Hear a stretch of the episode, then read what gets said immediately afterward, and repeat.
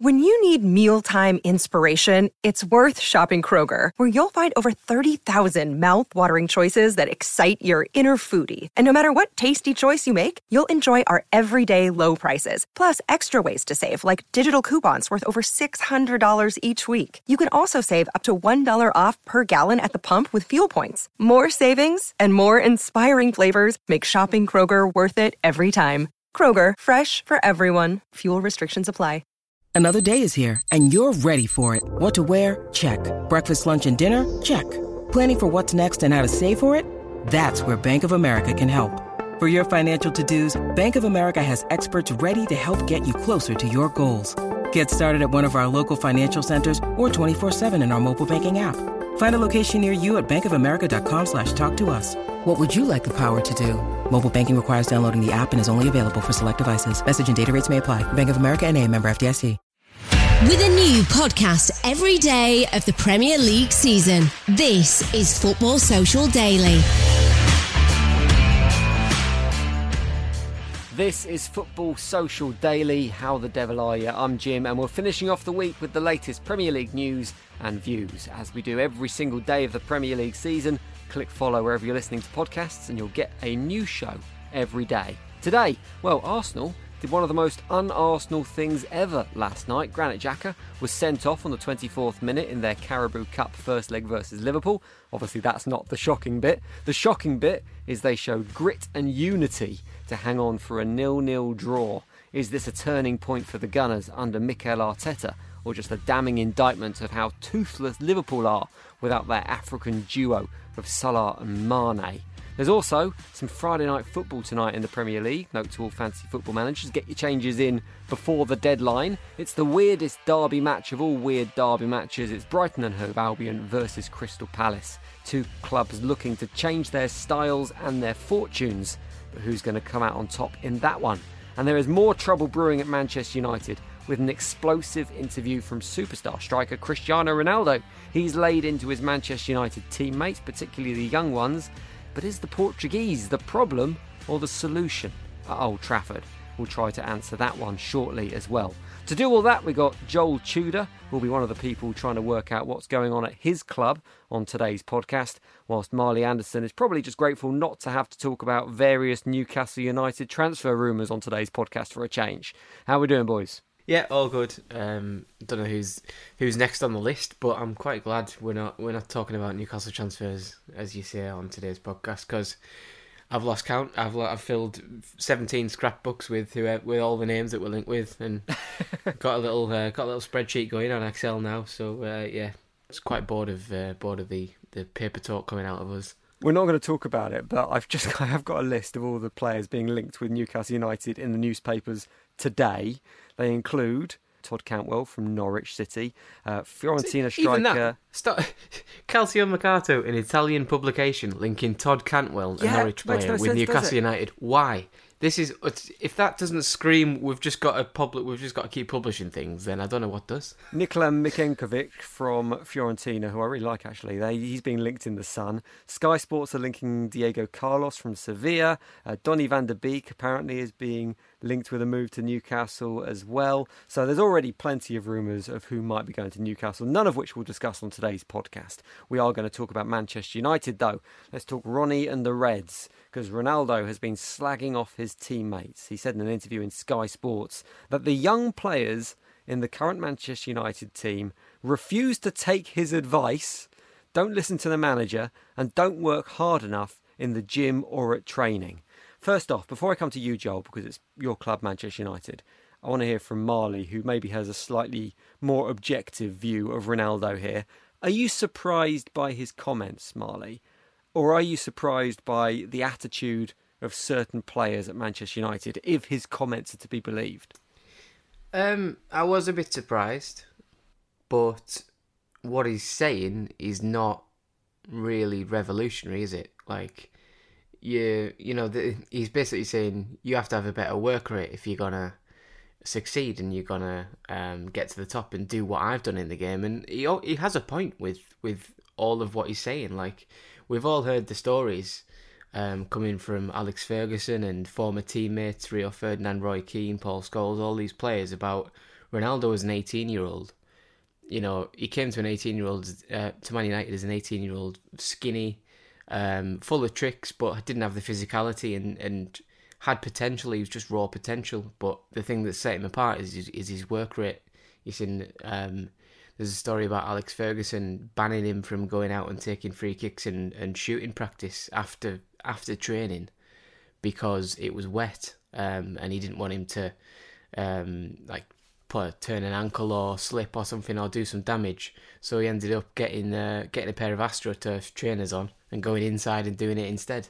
And it's that kind of mentality. And then Ferguson just said, "Well, he had me then. It was checkmate." I, you know, I said he couldn't go outside, so he did it inside. But that just summed up his his mentality, and that's why he's got to the the top of the game. I don't think Cristiano Ronaldo is a more talented footballer than a lot of other players from years gone by, but his work rate is second to none. His work rate is well past anybody that's that's had that's also had potential. You think of all the players that haven't produced their full potential over the years, and it's not even worth starting because you'll be here till tomorrow talking about it.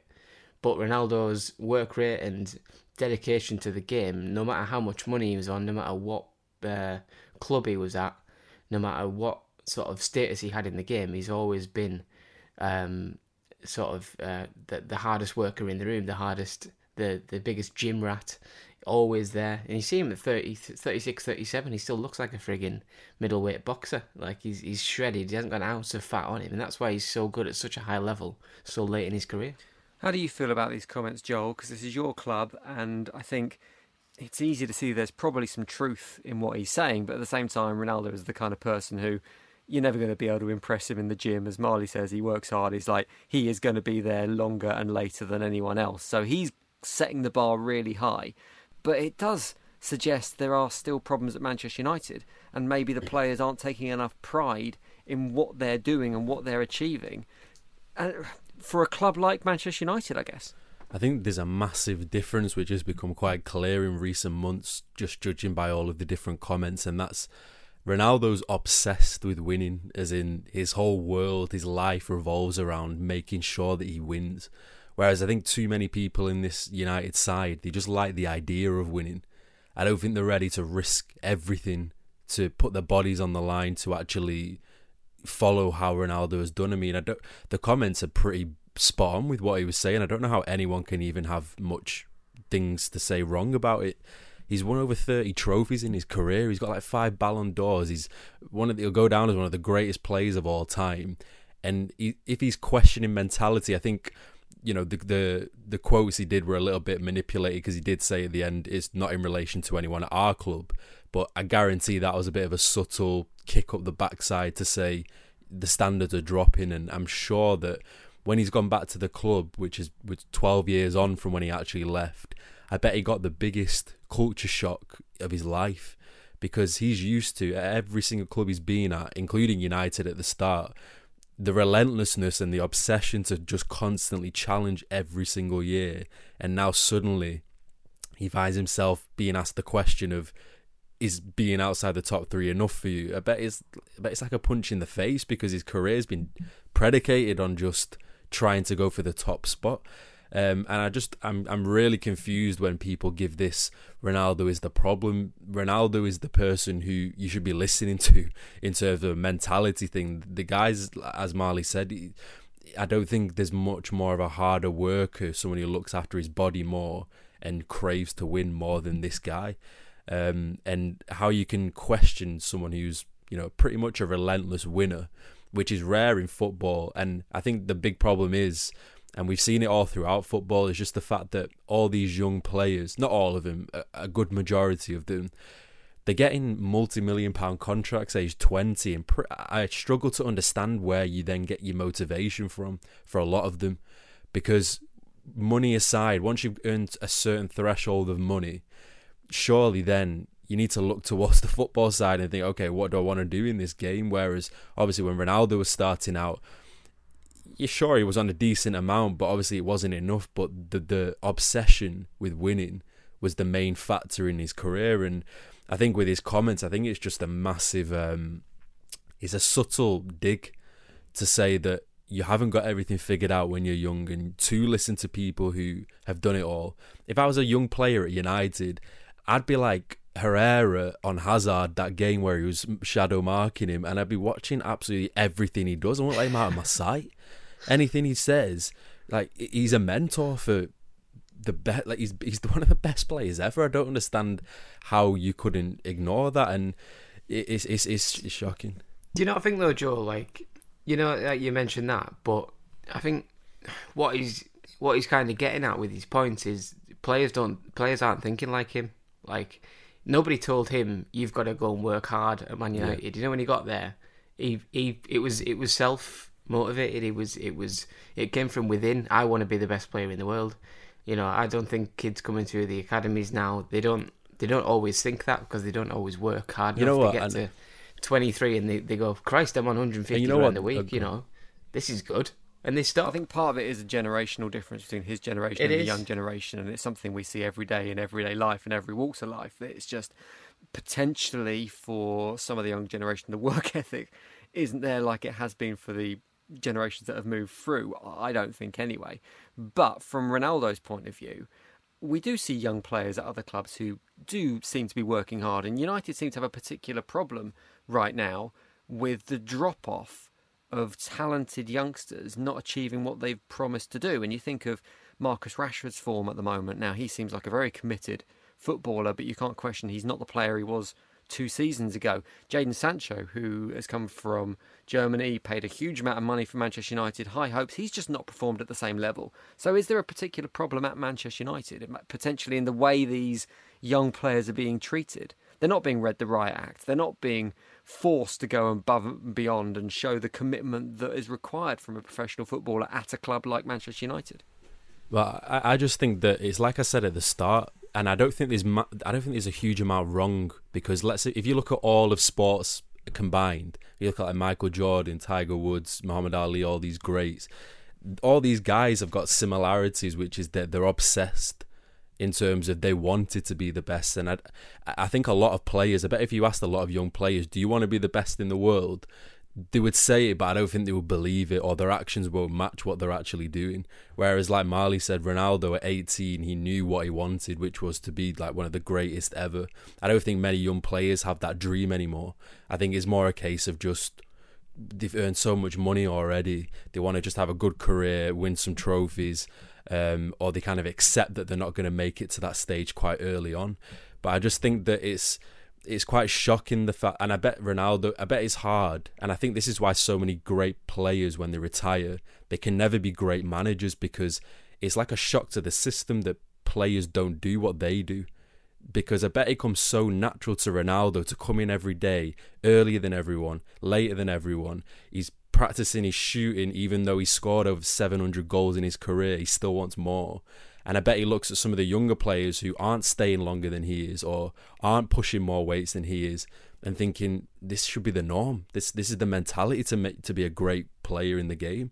So I bet it's hard for him to accept, but I'm, I'm sure. And I, if if no young United players watched that interview and it didn't give them a bit of a shock, I would be I'd be surprised because I think over the last years under Ollie, as as a nicer guy he is and whatever, I think they've got away with way too much. And I think it's testament to the fact that we've had so many kind of dictatorial managers in terms of Louis van Gaal and Jose Mourinho who still couldn't get a tune out of them pretty much. And they're very they're very strict managers who know exactly what they want. And I think that it's just been a bit of an identity crisis at the club. They just don't know who they are anymore. Um, and I think, as I mentioned in another podcast, the days of attacking wingers and winning mentality is gone. You need to create something new again now. It needs to be stu- uh, started from the ground, and I'm sure that's why Ronaldo's just so baffled because it is long gone. The team that he was in and the culture that he was in is long gone. But every single part of his career has been about winning. Yet right now, it pro- it doesn't seem to be the case. Final comment on this, Marley. I mean, it's interesting what Joel says that he kind of distanced these comments from Manchester United at the end of his interview. I hadn't heard that. All the reporting around this is Ronaldo has said this about his teammates, which is an interesting comment on the way Yeah, the it's- it- British press It's not direct, stuff. is it? Yeah. No. Yeah. But was he right to make these comments? Because we know there's a divided dressing room at Old Trafford. The Luke Shaw interview a few weeks ago pretty much spelt that out. And surely these kind of comments from a senior member of that team is only going to increase that divide. So is Ronaldo just adding to the problems at Old Trafford at the moment? Um, the next few weeks may may sort of give us a clue with that. I think he might add to them, but he's not trying to add to them. He's trying to improve them. Um, he's. I, I still feel like this is more. Look, he's he's doing it, like all these comments are coming from a good place. He's saying I've I've done this. He's not saying I've done this and that's why I'm better than everyone. He's saying like I've done this and I got to the top, so why can't other people do it? Like he's not saying I'm more talented than anyone. It's just that I worked harder because that's why that's how I got to where I am. That's why I'm 36, still scoring goals and still worth loads of money and what have you. So I don't know if it'll help or hinder, but I would. I am a little bit wary of how the press have spun it because I don't think at any point he really he mentioned Man United too much. Um, he is talking about young players in general rather than anything, but obviously because he's sport, um, because he plays for Man United, then uh, you know the the press are always going to say, well, he's having a go at Rashford and Greenwood and Sancho and all the rest of it. But um, it, like I say, it comes from a good place, so I, I think there's no harm intended. However, sometimes in football, like things can go either way. Like you can do one thing at one club, and you can do the exact same at another club, and it might affect one, and it might not. It might uh, ruin the the dressing room mood in another. So we'll just have to wait and see. But until they get the, the I think the main thing at Man United at the minute is the tactics, trying to pile every attacking player on the pitch and and not controlling games. So I don't know whether that comes from um, a, a training ground work ethic angle or not. Well, as you say, we'll have to wait and see what impact his comments have. Will it motivate Manchester United's players? They play Aston Villa this Saturday in the Premier League, and that's one of the games being discussed on the Dugout, our weekend preview show, which is Niall today, talking to Matt Jarvis, once of my team West Ham, and Sol Bamba as well. That pair on the Dugout later today. That show will be available. Right, I've got a quick pop quiz for you boys before we move on. How many times has Granit Xhaka been? Uh, sorry, how many cards has Granit Xhaka got during his Arsenal career? As many as I've had hot meals. What yellow and red cards?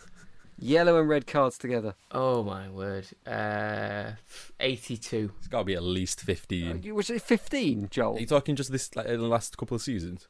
Or in his whole Arsenal career? No, in his in his career. So he's been there. What? He's been at Arsenal. Oh, his whole career? five years. I reckon he's been at Arsenal, maybe four. Ah, 35. 35. He has had five red cards and 55 yellow cards. 60 in total. 55. It's not a bad guess you had, I went that far off. You could open your own brand Yeah. of Clintons with that many cards, couldn't you? So he's certainly been labelled a liability by a fair few Arsenal fans, but it didn't do him any damage last night. He was sent off in the 24th minute, and still Arsenal managed a nil-nil draw against Liverpool in the Carabao Cup semi-final first leg. We'll talk about it next on Football Social Daily. Football Social Daily. Subscribe to the podcast now so you never miss an episode.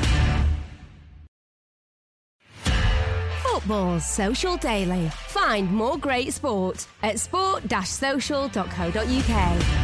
Welcome back to Football Social Daily. We're talking the Carabao Cup next. Liverpool nil, Arsenal nil. The big talking point from that game was Granit Xhaka sent off in the 24th minute, and at that point, I fully expected, as I think most people probably did, Arsenal to crumble. So, Marley, fair play to them for hanging on in this one. Uh, yeah, I think um, when you go down to ten men after less than half an hour against Liverpool away from home in a cup semi-final, you know, you, to say the least, you've got your work cut out.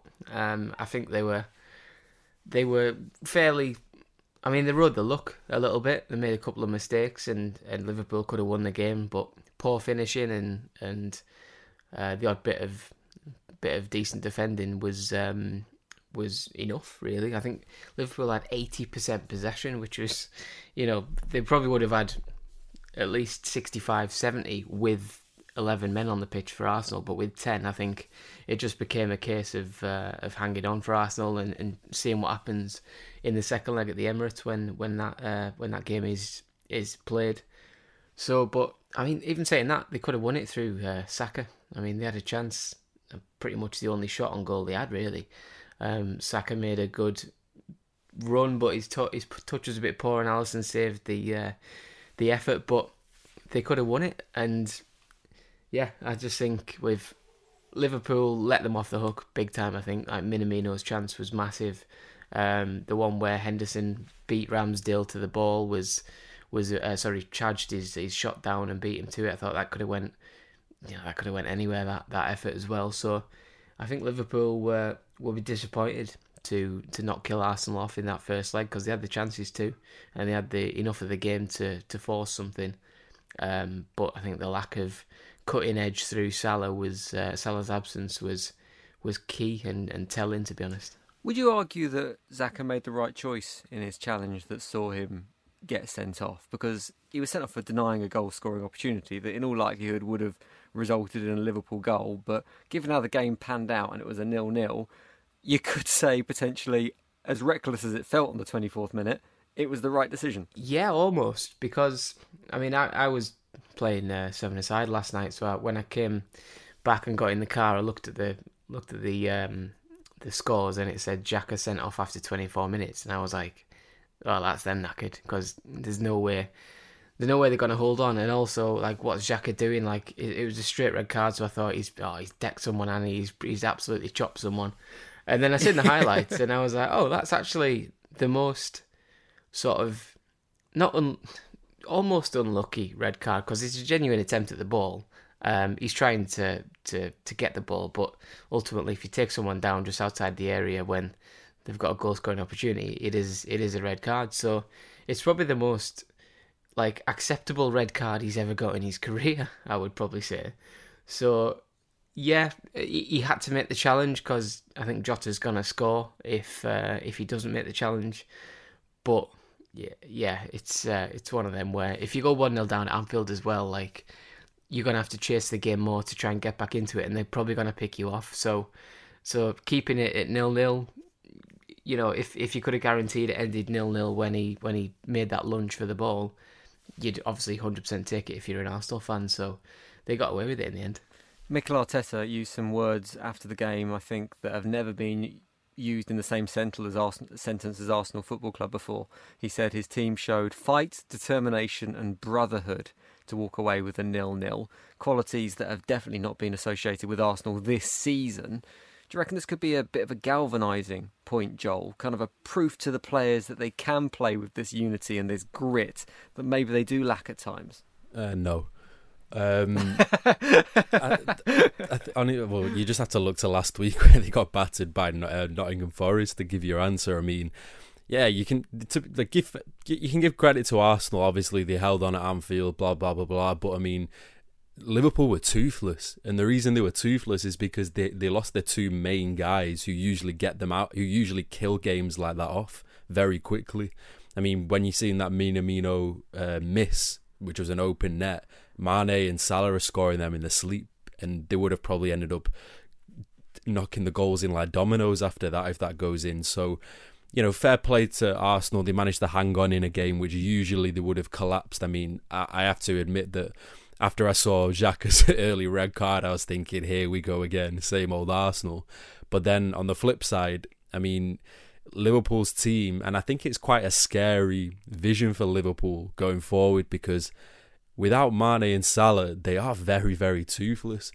And going into the future in terms of replacing them is going to be a ridiculous task. But I don't think they can be replaced because they all just worked on harmony so well in terms of fitting in with Klopp's system. So I think going forward, they're going to have to do some really deep, deep lying recruitment to try and fit the right character and mold. Because I really don't, I couldn't even name a player that could even slot into those shoes. But yeah, in terms of Arsenal, I mean, we see it every single season. Sometimes they get like a good away draw. Sometimes they get like a they play well against the bigger side, but they just don't go that one step further that I'm waiting for. Because this season they've pretty much they've done they've been very consistent in terms of beating off you know the mid-table sides, but then obviously when it comes to the business end sides, the ones who have got some quality about them, they just seem to. To be fair, they played well against Manchester City a couple of weeks ago, but again, they missed out And at the end of the day, it's about winning and taking your chances in these games, and they just don't seem to do it. Um, so I'm still waiting on that, and I still think there's a need for a kind of mental cultural shift because I remember under Arsene Wenger they got that 2 0 away victory at Manchester City years ago after constantly get I think they went on a huge run of not being able to beat a top four side away from home for years and that was the first time. But then after that they ended up getting battered by like Chelsea 6 0 so you just it's one step forward two steps back and it's always always the bridesmaid never the bride with Arsenal I stand by that um, and if if Liverpool's side was a fully strength side with you know Salah and Mane and whoever else was missing, and they still got the draw from that, then I would say okay, there's been a bit of a shift because it's hard to retain and keep back those players. But yeah, Liverpool were just absolutely toothless, and it was so painfully obvious to see. And with those two, they would have easily won that game. Joe highlighting the issues that Liverpool face there, Marley and Salah and Mane are out until potentially the second week in February. AFCON finishes on the 6th of February, I think it is. Would you be worried if you're a Liverpool fan? Because there's two key players missing, and then you've got on top of that, you've got COVID and false positive COVID and whatever else Jurgen Klopp throws into the mix over the next few weeks. false but positive. They are, look, they do have problems without those two, without Salah and Mane. And if you get to February and they fail to pick up results between now and then, City could be home and dry by then, the way this season's going. I think City are going to be home and dry regardless. To be honest, I think they, they don't look like um, they don't look like slowing up anytime soon. So, yeah, I think you know Liverpool. It, it, was always going to come though, when it like this this season. You always knew Salah was going to go for a couple of well four or five games, whatever it might be. So, yeah, I mean, going into the second leg, I don't think like I don't think Salah not being there is is Liverpool being completely like knackered. Like we've got to remember, yesterday they had eighty percent of the game. Like if you have eighty percent of the ball in any game, you expect to win that game regardless of who's on the pitch. So I think on another day, probably another seven or eight times out of ten, if you played that game against Arsenal last night and had that level of dominance, I think that you you win that game most of those times. So you um, you're probably looking at that and thinking, you know, if if you just carry on doing the same, Liverpool is still a quality side. Like their philosophy is is deep. It, it does go deeper than and their style of play it does go deeper than just playing to Salah and Mane's strengths. But because these players don't play with each other every week, it's probably a little bit of teething problems coming into it. Like Minamino isn't part of the front three every every week, and he's probably snatching at chances because he wants to take them a little bit he, he desperately wants to take them because he wants more game time in in the next uh, six months when Salah comes back. But it's just one of those uh, things you got to do. You got to settle down and trust the results will come. Because um, if they don't, you know, Man City have, have set such a pace that uh, that they're they're going to be hard to catch, and you know they can keep it up over the course of a season as they have done in uh, three of the previous four seasons. I caught myself last night, Joel, moaning about the teams that were still involved in the Carabao Cup. The fact that it was Chelsea versus Spurs in the other leg. Spurs obviously going out, Chelsea going through, and this was Arsenal versus Liverpool. There wasn't like a minnow in the competition or a surprise left in the draw. But then I remember a few seasons ago, everyone was moaning that the big teams didn't take the Carabao Cup seriously and weren't putting out full teams. So where we are we now? Has like Manchester City's dominance in this competition almost elevated its status slightly? Is it now a bit of silverware that fans and managers and players want to win? I'm not sure because if you look at all the history of the Carabao Cup, every single final seems to be the big teams playing each other regardless, and all the way through the competition, it's not like they field the most strongest sides either. They do field pretty second string sides up until you know you get to the business end where it could mean that you do get to the final. Um, so I just think, and it's a bit of a weird one this cup because obviously after like one win in, in the competition, suddenly you're in the quarterfinals and is a very fast tracked cup, which although they don't take seriously at first, like you say, it's a trophy to put in the cabinet. I mean, I'm sure you as a West Ham fan would take that tomorrow, and I'm sure a Spurs fan would take that tomorrow. But it's just the case of when it does get to that business end, the bigger sides like Manchester City, who have got squad depth coming out of their ears, and then you've got the likes of Liverpool and Chelsea, who have got great depth as well when it gets to those semi-finals, teams like West Ham and like Tottenham will end up falling short, and that's just because they started taking it seriously all of a sudden, and that's pretty much why Manchester City won it for five years on the trot, and it's just because the depth is ridiculous in every single game that they play in that competition. The the the second team is pretty much good enough to win the Premier League. So I don't know how many teams can cope with that when, for example, in the quarterfinals, City are using their second string side against the West Ham side who are using the fully strength side. There's still a, it's still a very tough game to actually go ahead and win. So it's yeah, honestly, this cup's just something that I, I, I dislike anyway. It's just a bit of a weird one, like I said, how everyone gets fast tracked so quickly. But I mean, for the clubs who are still waiting for that years on decades uh, run of no silverware to end, that that this is the competition for them. Whereas, as we were discussing in the podcast yesterday, you know, Jurgen Klopp's only been to one semi-final in his um, Liverpool career in the domestic cups. So clearly, he's not a, a manager who prioritizes these domestic cups over you know the big two. So it's it's an issue, but like I said, I think the cream always just rises to the top in this competition.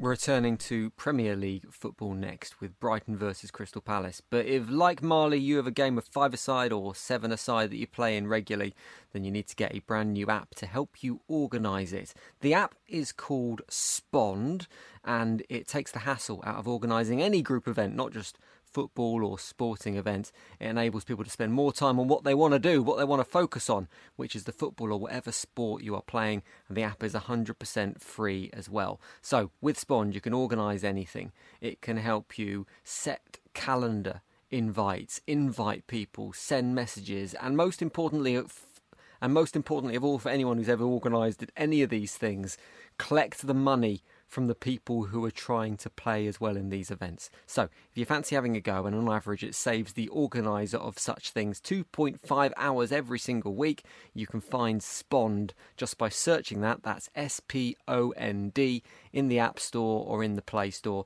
Download it onto your phone, get signed up, give it a go. It's free, it's ad free as well, so you can give it a go without any risk at all. And if you like it, you can continue using it and save time when you're organising your sporting events or your social events or whatever it is you're doing. S P O N D, find it in the App Store or find it on Google Play now and give it a go.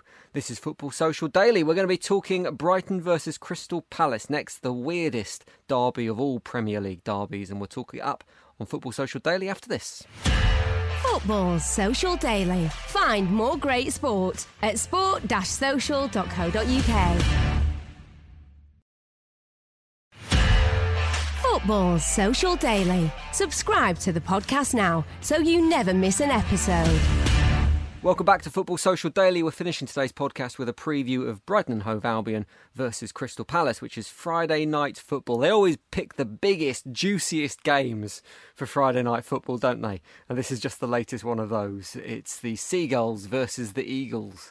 Two teams that kind of in transition, I guess, trying to change the way they play football on the pitch. We'll talk about that shortly. But as for Brighton, Joel, a team that have picked up again. They started really strong, then they kind of fell off in the middle of the season, but they're back to winning games now. Does it feel like Graham Potter's got a grip on his Brighton team now and he is having an impact? It seems like a long time ago. I don't know which game it was. I think it was a nil-nil. I can't remember the game now, but um, where he got booed off from not being able to win in like 10 games and it seems like a huge drop off uh, sorry a huge long it, sh- it seems like a long period since that game actually took place obviously they went through a very rough patch after a really strong start to the season. They were constantly hovering in that top four area, and suddenly the drop off was pretty harsh. Although now they find themselves um, losing fewer games, as many, uh, sorry, only three teams have lost fewer games than them, and that's the top three in the league. So it does show they have they have some resilience in that side, and when you look at the league table now, they are creeping up very very silently. They're on 27 points in ninth um, and a win tonight obviously takes them just five points away from Arsenal in fifth. So it's not the it's not been a bad season for his side. Obviously, I think in those ten games, if they were to get just a couple of wins, convert a couple of those draws into wins, we'd be talking about a different situation for them, which could be a top four challenge potentially. But for now, I mean, they've they've been top four. No, no, no. I mean, if they would have won a couple of those draws in the in the t- in the ten. Oh right. Not now, of course. Jim nearly spat his tea out then. I nearly felt that through the mic. Brighton and Hove Albion top four. I mean, Jesus Christ and Joel. There's been some outrageous claims on this podcast, but West Ham United top four. Oh my god. um, that sounds outrageous. no, I mean, if if they were able to convert a couple of those draws in those ten games that they didn't win any, then potentially they would, they would, they would be there and thereabouts. But obviously, right now they're in a very good position, and they're up against the pretty good Crystal Palace side as well, who had a very same situation of just drawing so many games and not being able to convert them into wins. But for Brighton, um, I think the biggest talisman this season has been Neal Maupay, who seems to be doing shot clock type NBA uh, beat the buzzer type goals at the end and just seemingly breaking hearts of every single team that he faces. So I wouldn't, if you're betting on this game, make sure you you do it over 90 minutes because there's bound to be a goal after after the 90th minute goes. But um, yeah, it'll be an interesting game to to see tonight because they've both probably been two of the more impressive sides this season. Especially Crystal Palace have been really impressed with like how the team's gelled under Vieira, especially since you know, we had a lot of critics at the start when they had a pretty bad start to the season. Um, but yeah, Brighton have really recovered well from that really tough spot and they find themselves in a really good position now. We talk about both these teams being in transition, as I said in the intro, Marley. Graham Potter's had a couple of seasons at Brighton now to turn it around. Patrick Vieira still very new in his job at Crystal Palace, but feels to be having an impact on the style of football played. How long do you give a manager when he's in transition because you can forgive a certain amount of poor results when he's trying to implement a new style. But at some point, you have to go, right, we're no longer in transition, we've reached where we're going to go. And then what is the objective for a team like Crystal Palace? Or Brighton. I mean, obviously, Joel said it's already top four for Brighton. That's where they need to be. But what can be achieved by these teams realistically?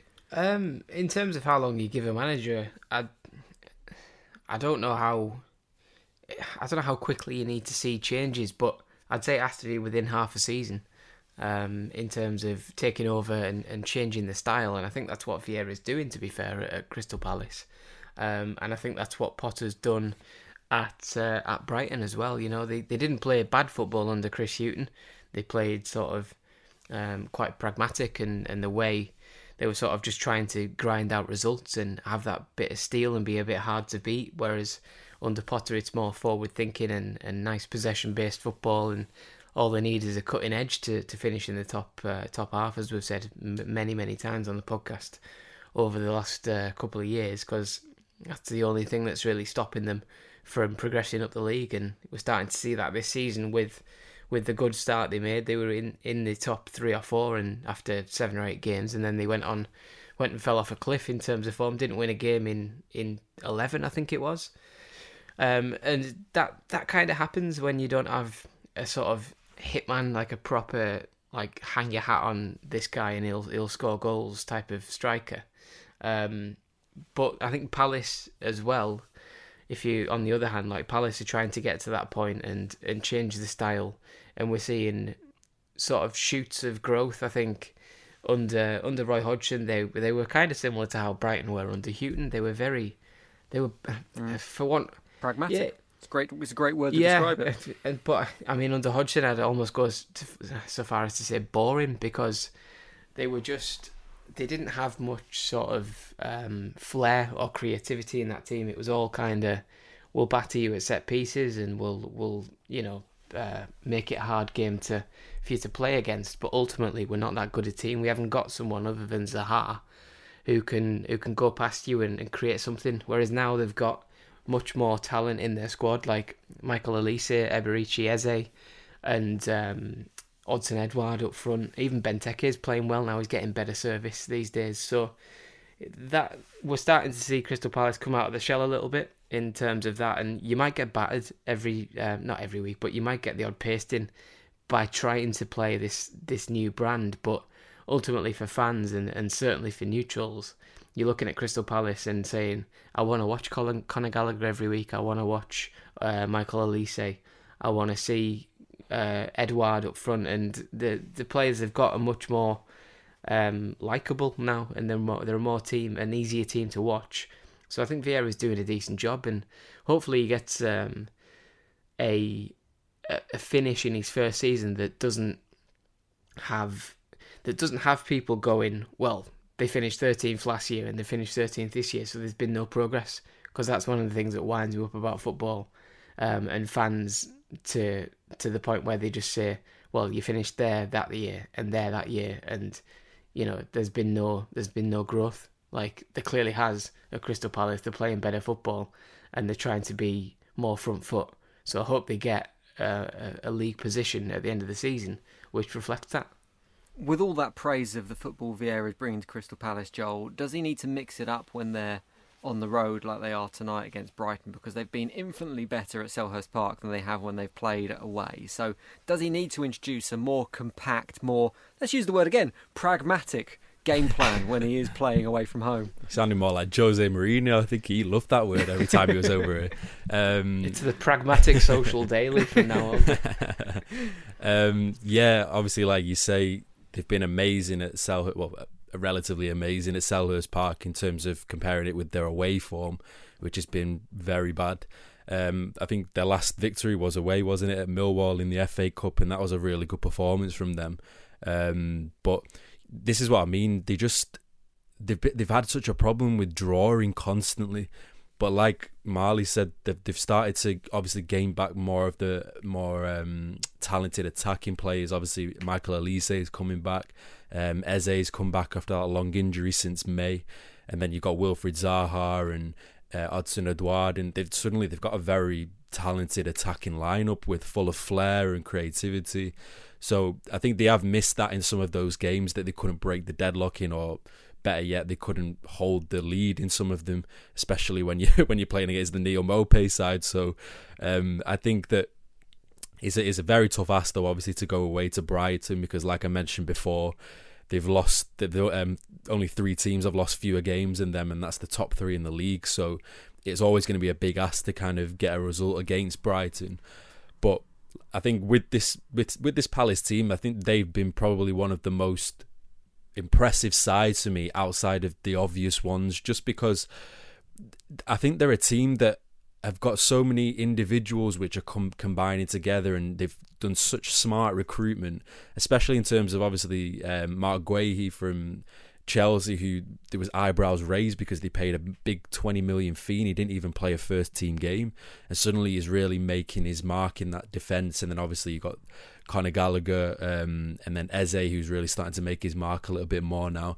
They've they've got a really nice cohort where under Roy Hodgson it wasn't exactly like that. They weren't a team that you would be willing to watch. They just kind of got the they got the job done, to so to speak. Whereas with this Vieira side, is a is a bit more dynamic. There's a bit more going on in the side. It's just if they can improve themselves defensively and not leave themselves so short towards the end of games, then I think they would they'd definitely um, give themselves a better chance. But in the last the last game against them, they actually won at the aim at the Amex two one, and it was uh, Benteke getting on the score sheet. So when you got Benteke rolling back the years, you've always got a chance. They're missing Wilf Zaha, Jordan Ayew, Cheikhou Kouyaté tonight, Crystal Palace, which could be a problem for them. Brighton Hove Albion, 27 points from 19 games. That's their highest ever points tally at this stage in the Premier League ever. So that is showing progress. And if you want to look for even more signs that this could be a Brighton and Hove Albion win, Crystal Palace have never won a Premier League game playing on a Friday night. So all the signs are that Brighton and Hove Albion I love pick up stats. three points. Yeah, it's a bit random. It's so pointless, aren't they? It's like, I, oh, Palace, Palace are allergic to playing on a Friday. Like, how many games? What's going on? I have no idea how many games Palace have played on a Friday night because I bet it's not many. It can't be more than yeah. like three or four, surely.